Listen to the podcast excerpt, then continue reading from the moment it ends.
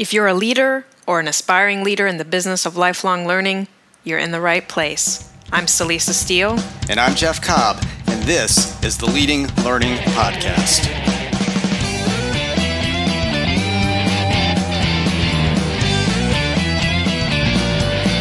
Hello, and welcome to episode 119 of the Leading Learning Podcast.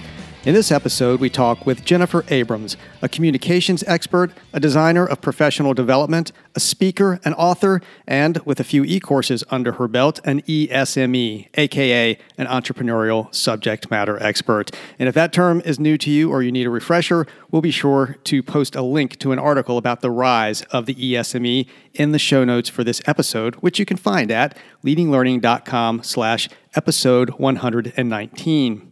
Now, before we get to the interview with Jennifer, we want to acknowledge our sponsor for the first quarter of 2018. We're glad to have Blue Sky eLearn sponsoring this quarter. Blue Sky is the maker of the PATH Learning Management System, an award winning cloud based learning solution that empowers your organization to maximize its message. Blue Sky also provides a range of virtual event and instructional services to help you maximize your content and create deeper engagement with your audience. To find out more about Blue Sky eLearn and everything it offers, visit blueskyelearn.com. For the resource for this episode, we're going to point to the recording of a webinar Jennifer did called Unpacking Hard Conversations, which offers an in depth look at the topics she covers in her book, Hard Conversations Unpacked.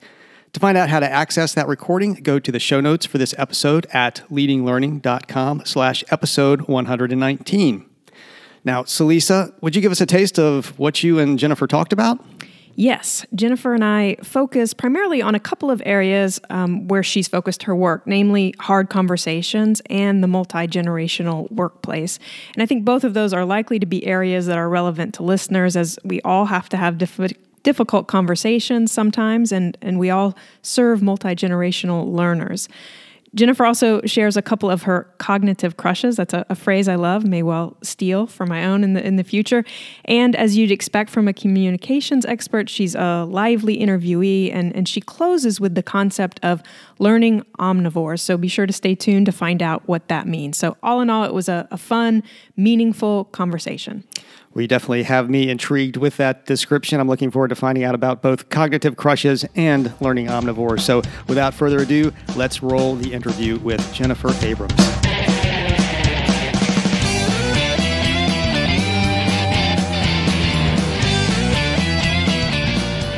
Hello out there. I'm Celisa Steele, and this is the Leading Learning Podcast. Today, I'm joined by Jennifer Abrams.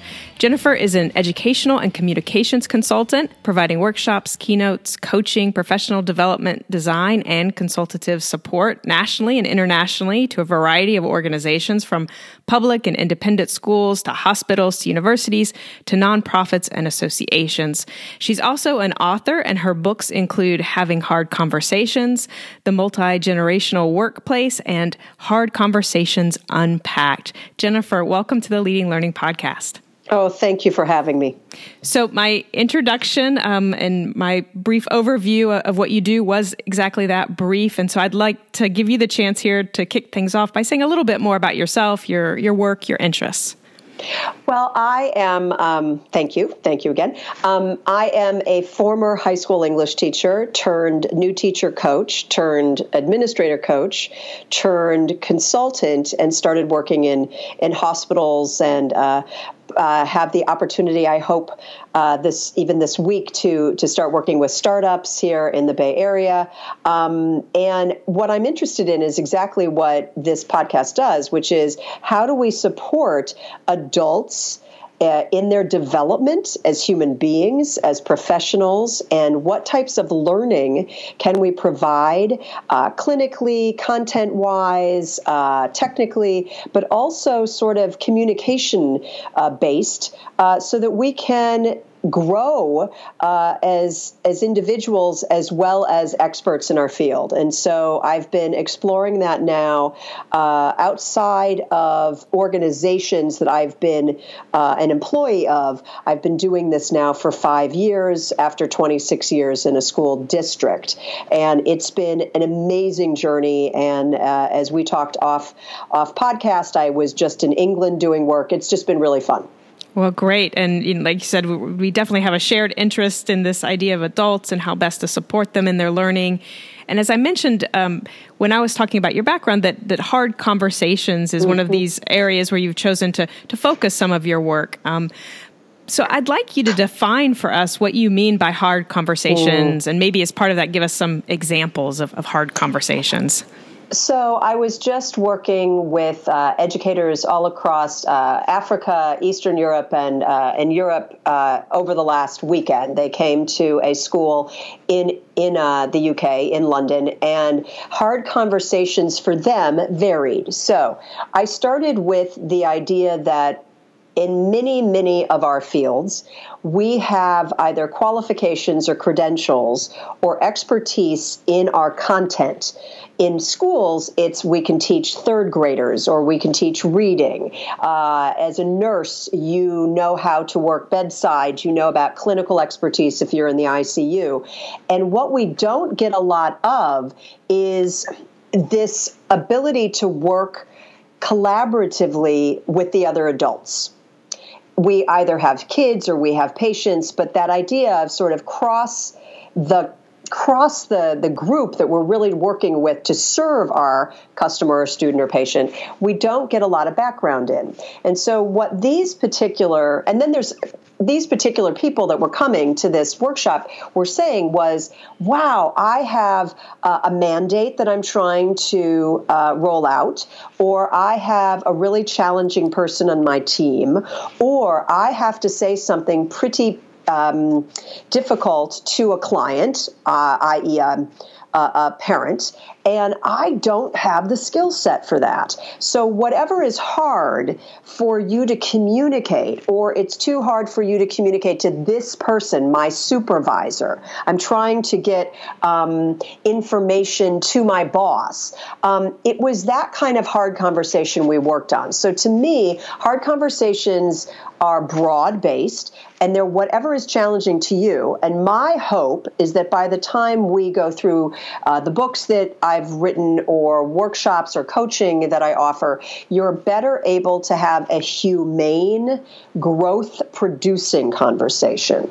And that is that is really where I go. Some people need to be more humane, mm-hmm. and some people need to be more clear and more growth producing about what the outcome is. And so sometimes it's either or, or a little sided on this side versus the other side. Somebody said to me, I thought I was going to come and I was going to learn how to have a hard conversation. He was British man. and he said, and what I realized was I need to have softer conversations. Ah. So that it, it could be, it's about better communication. Yes, great. Yeah. Well, and because this is the leading learning podcast and, and we're both so interested in learning, I mean, what do you see as the connections between having hard conversations and, mm. and learning and, and to organizations that offer continuing yeah. education, professional development, other types of learning? I mean, is there a need or maybe even yeah. an obligation to address hard conversations? I have um, a cognitive crush on two researchers. I don't ever really quite know what to say about. I was like, I don't know, I don't know them well, so I just have cognitive crushes on their brains. Uh, Bob Kegan and Lisa Laskow Lahey uh, are two Harvard psychologists, um, and they wrote. They've written a number of books, but their last book is called "An Everyone Culture." And it's sort of a compilation of what their work is. They're interested in cognitive developmental theory. And what they talk about is are we in the business of not only getting our product designed and sold or the uh, patient getting better and getting out of ICU? Are, or are we trying to teach the children? Are we really trying to develop the people in the organization? And is that a part of your mission and it doesn't it doesn't make you money you see what I'm saying? But mm. you're developing the adults.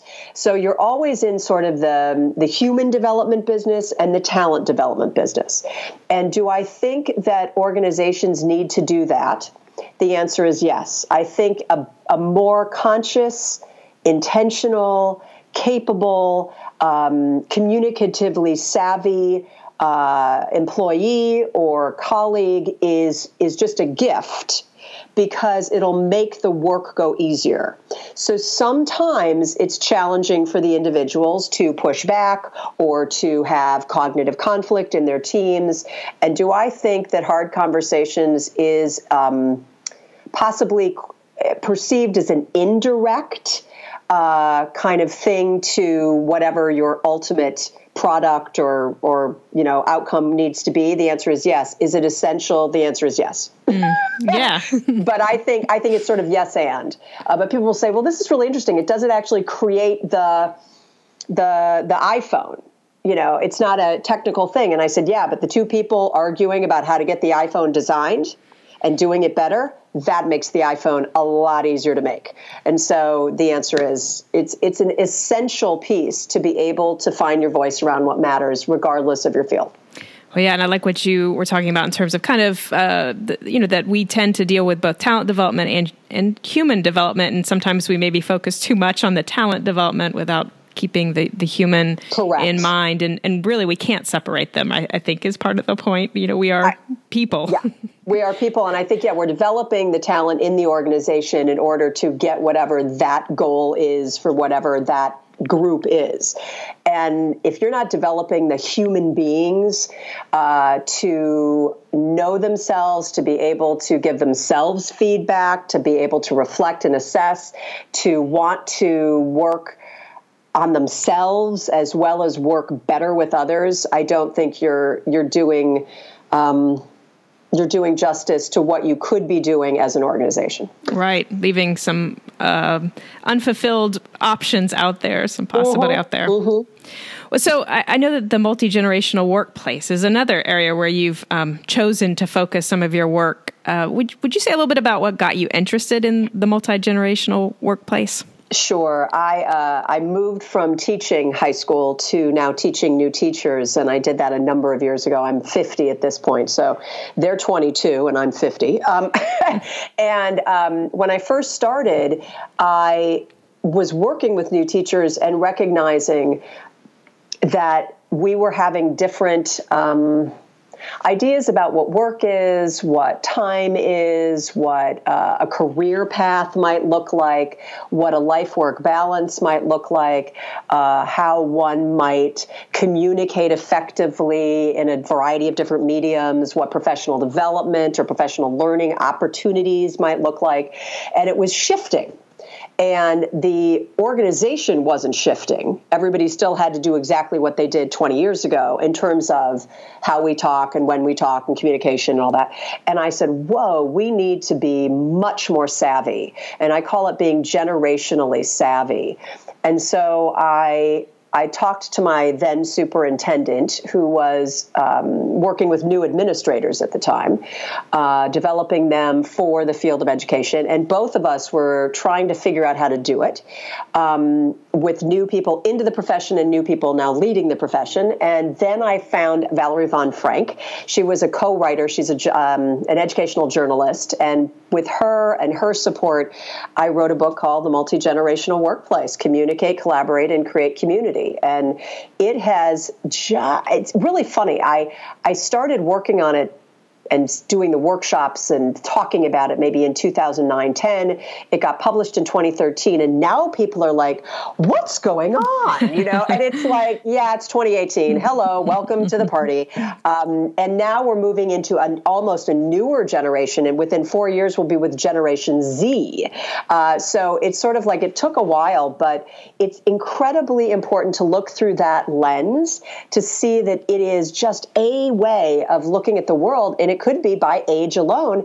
And how do you communicate from being 50 and 22, from being a, a 65 year old CEO. I mean, it's all important to look at how other people look at, at the workplace. So I think it's a really important book.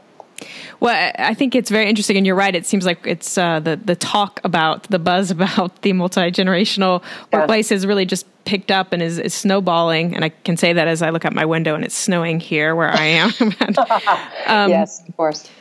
But you know, you know, so if we you have talked about the the workplace, but then there's also just the the the multi generational learners that we're dealing with mm-hmm. now. So so talk a little bit about some of the challenges and opportunities that these many generations of learners represent, and and what do you think generally I can't say it mm. generationally savvy uh, yeah. learning businesses would do to address those challenges and, and to capitalize on those opportunities? I, I think that. Um, I, I guess my immediate thought is there are so many other ways. There's so many ways. Like we're literally having a podcast right now. Like we're in, we're talking on a podcast. When 20 years ago did people do podcasts? You know, mm-hmm. did, was there radio? Yes. Was it satellite? No. You know what I mean? Um, and so podcasts in of themselves, while you're on the train or in your car, you can learn uh, via a podcast or on a Twitter chat or uh, take coursework to get a master's.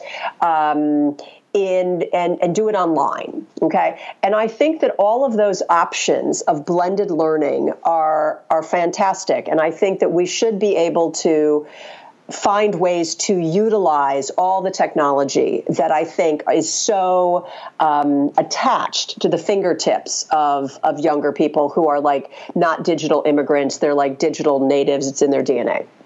And this is my caution I did meet somebody who was getting a wait for it uh, master's in organizational leadership online. Mm-hmm. okay, I found that ironic. Mm-hmm. Um, I, I didn't think that you could do it without some face to face.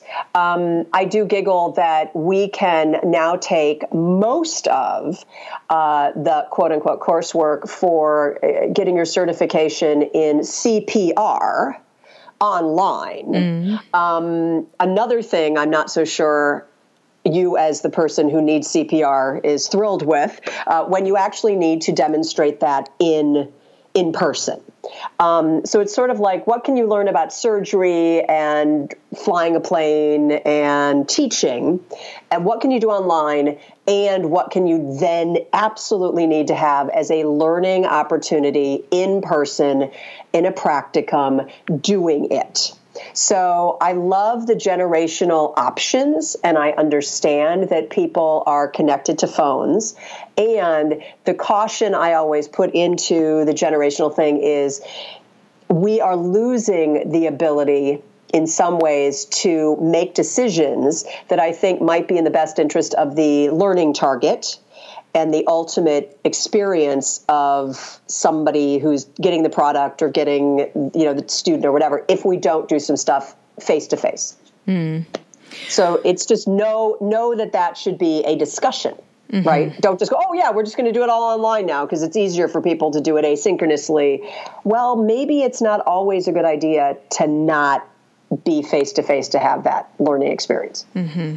well and i think what you were yes, what you're getting at is that there we have options, and technology has given us more options. That doesn't mm-hmm. mean they always fit the particular case, and, and so, we, so we have to think more about right, not necessarily convenience to the learner, but more about those learning goals and outcomes that we want to have, and then think right. about what the, supports that. Right. Exactly, exactly. I completely agree. And I understand that money wise, uh, finance wise, uh, return on investment wise, oh, we can get this done and, and it will be somebody said to me, and I am not, I love uh, startup ed tech, educational technology companies. I've worked as an advisor for a venture capital fund that supports them.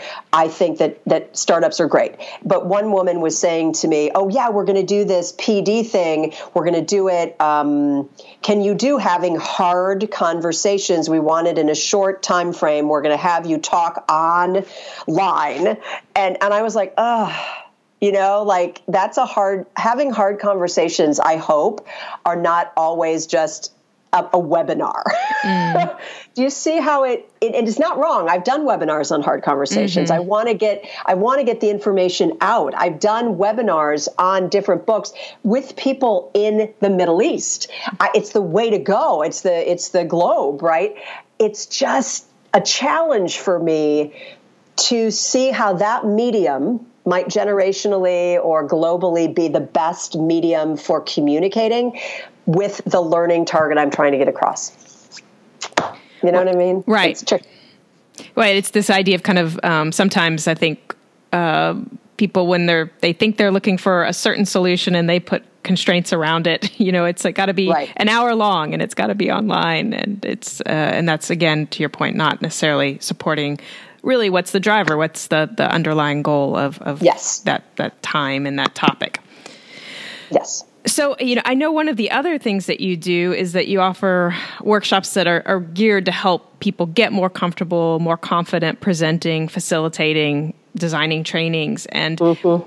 uh, here at, at, my company at Tagoras, investing in subject matter experts and, and providing them with resources and, and training is something that we often advocate because we find so many learning businesses rely on subject matter experts to develop or deliver training or both, and yet many of those SMEs don't really have the experience or um, expertise beyond their specific, you know, content domain. They don't know about yes. the latest research and findings about effective learning and how adults learn. And so I'm wondering when you're working with subject matter experts and others um, and, and trying to help them get better and more confident at presenting and facilitating. I mean, what do you tend to see as the biggest opportunity for improvement? Are, are there kind of one or two concepts or skills that if people, you know, kind of quote, get those, that it makes a really appreciable difference?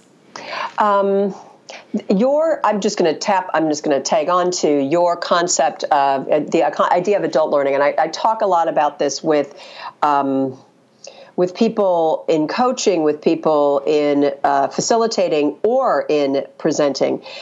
Adult learners need, okay, to be engaged and active and self directed, and they have to be in the learning. And I think that subject. Um, Uh, subject specific folks or content folks think that they are there to teach the content and they roll their content in and they don't allow the adult in the room to make sense of it, to apply it, to get sticky with it, to to kind of um, shape it, because they have a lot to say. I have a wonderful story of a, a gentleman who thought when he came in to teach that he was there to lecture bell to bell, and when I suggested the idea that a learner needed to make sense of it and you needed to engage with certain things, he said, "Well, all of that student stuff is going to cut into the time for my lecture." Hmm. And I wonder if content specific folks understand the, the, the, learning theory that requires a lot of, I call it set it up and then be quiet. Mm. Let them. Um, my friend Suzanne Bailey, she wasn't a friend, she was a colleague, and she's she she would say, give them some gum and then let them chew it. Mm. Okay. So it's about noticing that you're not just delivering some inf- some information they're actually needing to take the information and when i go and i do this with nurses uh, if i do it with people who are trying to get stuff across um, in a startup it's okay what are the four things that are absolutely important. Now, how are you actually going to develop adult learning experiences around them being able to grasp that and then take it away? And they're like, oh, mm. no. then I go, okay, now, second thing, what, where are they developmentally? in this? Are they complete novices? Are you because I've got all of these fabulous uh, computer science people, math teachers, uh, physics teachers, everything's connected. Everything's a part of it. And it's like, no, we're starting from scratch.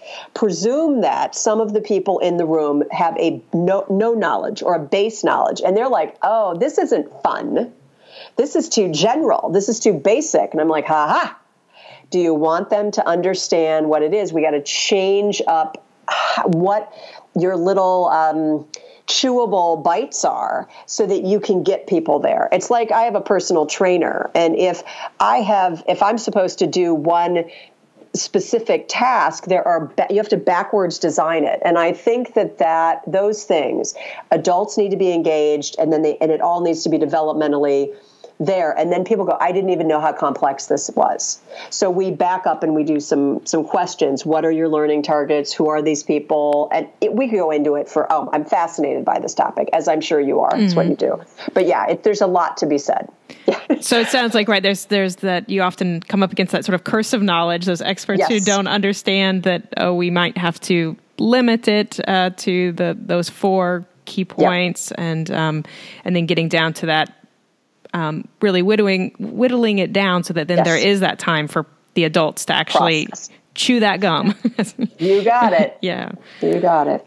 Uh, you know, I know one of the other things that you um, talk about and write about is is scripting, both to avoid trigger words that, that can negatively impact listeners and also to to use words that will influence and persuade mm. listeners. Mm-hmm. So mm-hmm. Would, would you talk a little bit about scripting and how we can determine those words that have those mm-hmm. negative powers, those positive mm-hmm. powers?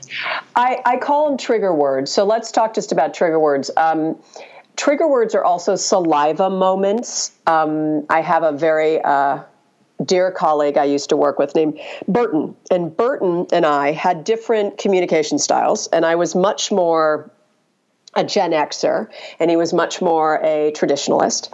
And I would say something to Burton, and Burton would make a noise. Now, do you hear that saliva? he just absolutely, and he would, the, the air would come out, his face would get grimacy, and he'd say, Jennifer, that was not ready for takeoff you need to restate what you just said because it's going to offend somebody.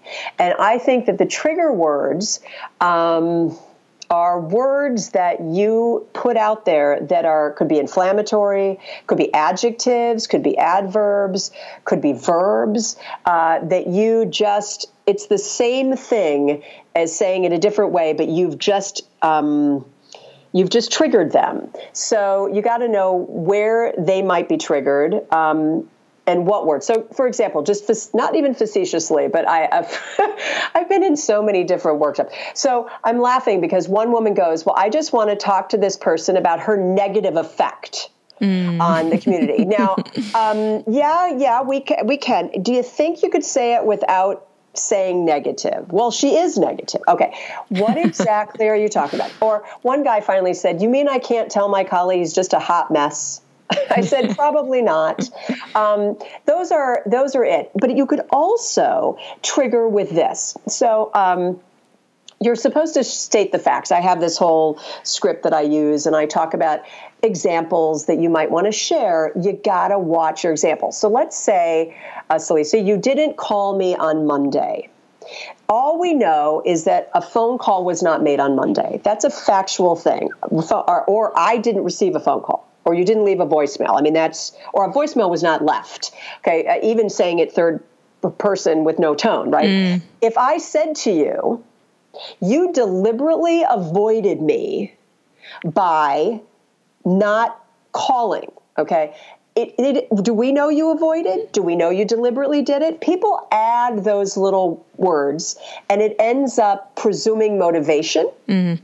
And that kind of stuff also triggers. So that's just triggers can happen in tone, it can happen in additional words, it can happen in verbs that just you know, get added. It's almost like a thesaurus. You know what I mean? Like you can have a concern, but you can also have a situation. Mm. You could have a, you could have a, um, you could just be puzzled by something, or you could have an issue. Mm-hmm. You know what I mean? It's it's about just knowing that kind of stuff. Mm-hmm. And so that m- makes sense. That it sounds like often one of the ways to avoid trigger words is to really focus on the the facts um, stated mm-hmm. stated as neutrally as possible. Correct. Um, Correct. And then in terms of you know the, this idea of influence and, and persuasion, are there um, are there specific mm-hmm. phrases or, or kind of you know a, a, similar thing you can do with scripting to really you know mm-hmm. up up the influence and and persuasiveness of what you're saying yes. to someone else yes i think I, I, I, so i have several cognitive crushes i just mentioned one was Kegan and Lahey this is my uh, the second one for the for the so far is uh, david rock r-o-c-k he does a book called your he wrote a book called your brain at work and in that and he also has a website and and he talks about how in interactions, in order to be more influential, um, you really need to know psychologically that adults are still primally kind of triggered by fight or flight, um, and around and around that, he talks about five domains. Uh, your status might be uh, something very important to you and how might in a hard conversation might you not want to dismiss that person's status their their their role their experience? Just saying one little thing could just trip that up and then it would just even be worse right?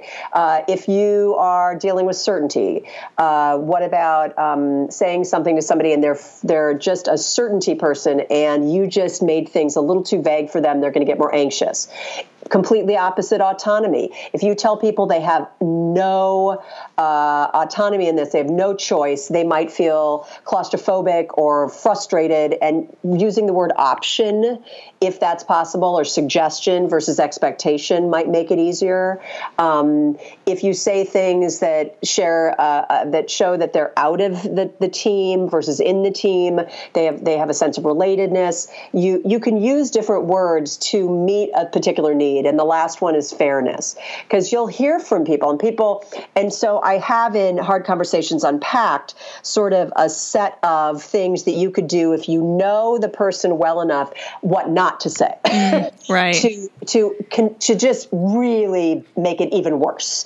Do you know what I mean? And that kind of stuff is going to make it a little easier for them to hear if you don't have it in there and thus be more influential. Mm-hmm. So that's just one piece. I mean, there's so many other things. Yeah. Right. And it sounds like a large part of what you were just referencing there really does come down to the, the sort of the better you know your conversation mm-hmm. partner, your audience, um, your learner, the yes. better you are going to be able to, to tailor and to script appropriately. And I think that that goes back to we have a really hard time even articulating what we want to say. That's on our side. That's not egocentric per se, but it's just a an agency, a sense of voice, a, sense of what do we want to say. Then we have to become more allocentric. I learned this from my colleague Bob Garmston. Allocentric, A L L O centric means other focused. And so, in order to get the communication across with less misunderstanding. Who are who am i talking to? Generationally by title what are their concerns? And that's the thing when we go back into that presentation work that i do who is my audience? Mm-hmm. where are they? Uh, what might they need? And I, do i have to add, add more chewing right. into it? What kind of yeah. So it's it all in my in my mind all of this seems to be very connected, um, adult learning and such. But now I have to say, okay, what's today's conversation? And let's get a few things to that. But to me, it's just a, being other focused is huge, huge, mm-hmm. huge. Yeah. Well, eh, so to shift gears a, a little yeah. bit, um, kind of back to the the multi-generational workplace and i know that as part of that you focused on building capacity in those the sort of the next mm-hmm. generation of leaders and we bill the Leading Learning podcast as being for leaders and aspiring leaders in the business of lifelong learning. And so, would you talk a little bit about what's at stake in building capacity in aspiring leaders and, and what do they need to do? And then, what do current leaders need to do to build that capacity? So, when I think about the younger and I assume, and you could be an aspiring or an emerging leader at whatever age, yeah. but my assumption is that you are a 20 something or 30 something really trying to to take a leadership role um, and I was, and so I really I uh, applaud that. If you are in that situation, know your generations, know the other person. You are now needing to lead people of all different generations, and your way of doing something may be more efficient. It may be more pragmatic. It might be more technologically savvy. But I think that discounting other people's ways of doing things is going to um, dismiss a lot of institutional history, but also just create bad feelings. You know, this young know it all, blah, blah, blah, blah, blah. So why not respect uh, people? And so there are ways to, for an aspiring leader to not come across that way. Um, if we, and I'm going to say the complete opposite, to um, to really uh, supporting aspiring leaders, I think one of the things that was so helpful to me was this idea that if you are 20 or 30, you remember, you always remember you could vote somebody off an island or vote somebody off Dancing with the Stars or upload uh, a Yelp review or have a blog or be absolutely in the world in a collaborative way okay? And it didn't require you to have ages and years and years and years and years. So i think the idea that we quote unquote older people can receive feedback from uh, our, our younger colleagues and take it in um, and understand that we were the people that started collaborative groups in, in elementary school. We wanted people to work effectively on a team and that they are wanting to contribute and they're not just jumping in and discounting per se all of the the institutional history, but they want to contribute and to be very generous with that. I think is what I'd say to to older to older, more veteran, more seasoned and experienced people about a younger person coming in because that's happened to me where somebody goes, "Oh my gosh, we're going to be here together for 2 days, just some thoughts for tomorrow to make it even better." and I'm like, "Excuse me, I'm the teacher and you're the student." And then I realized, "Wait a minute. He's telling me something so that I can be even better. Hear him." Mm. You know what I mean? Don't just worry about your ego. Mm-hmm. Worry worry about the the learning experience for those in your in your in you know in the workplace. And so I kind of sat down and I learned and it was it was great. And so and now I'm sure a superintendent somewhere. So it'll be it's fabulous. Well, so uh, this is the next to last question, and it's one we like to ask of all the guests on the Leading Learning mm-hmm. podcast. And and it's just if you could describe one of the most powerful learning experiences that you've been involved in as an adult since finishing your your formal education. Mm-hmm. Um, can I share two? Sure. I'll share them pretty short. Sure. Okay. So one was being coached by Bob Garmston um, who st- who created cognitive coaching, mm-hmm. um, and being uh, literally on. Well, I, I, there were like seventy five people in the room, and he said, "I really want to use you to use you as a as a person to coach in front of everybody."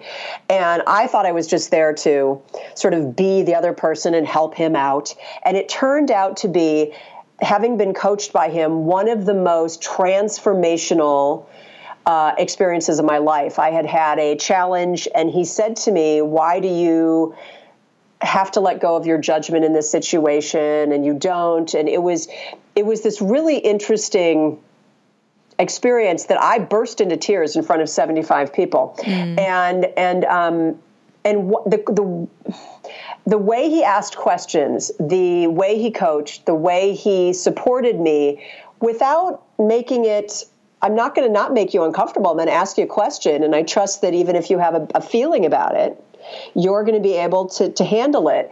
That was incredibly transformational for me, and it changed me, and it led me to my Hard Conversations book. Mm. Um, so it's just sort of about allowing adults to be adults and to grow and maybe it's uncomfortable.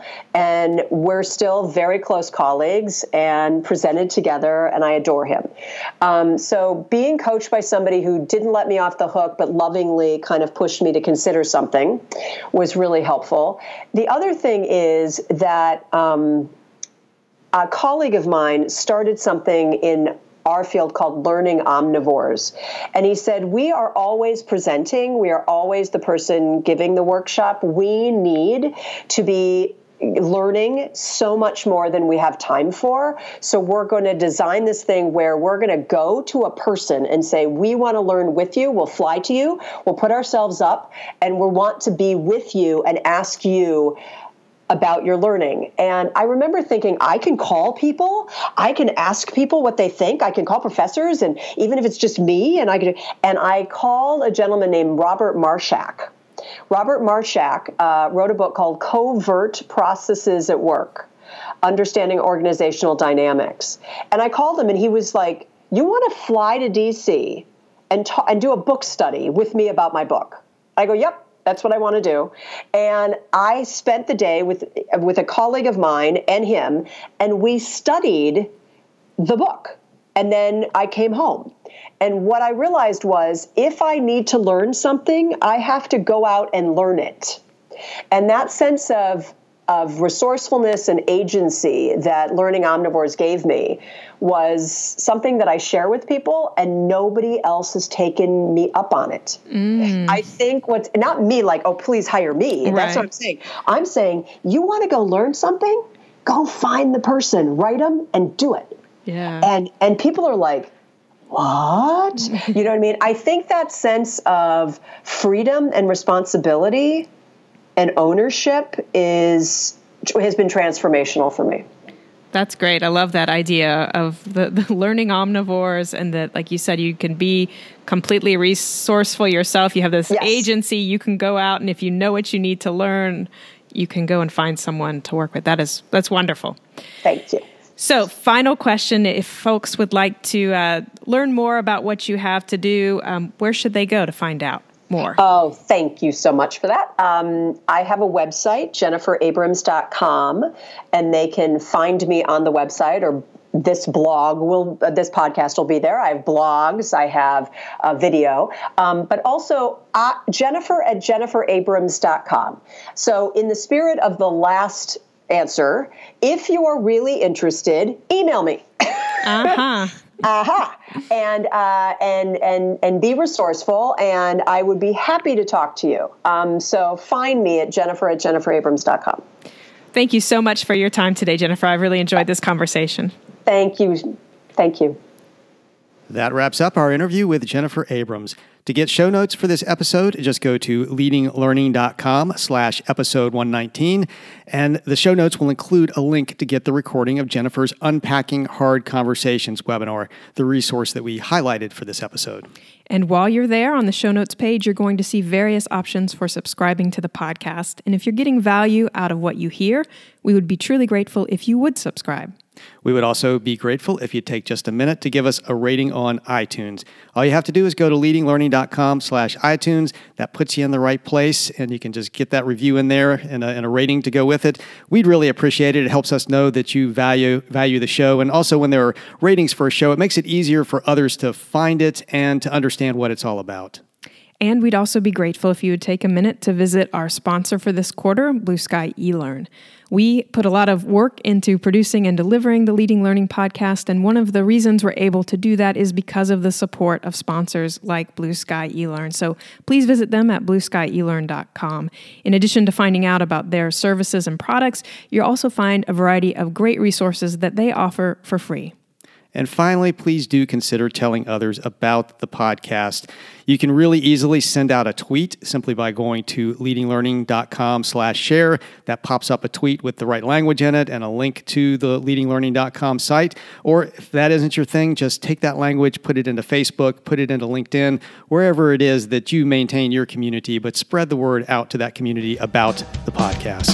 Thanks again and see you next time on the Leading Learning Podcast.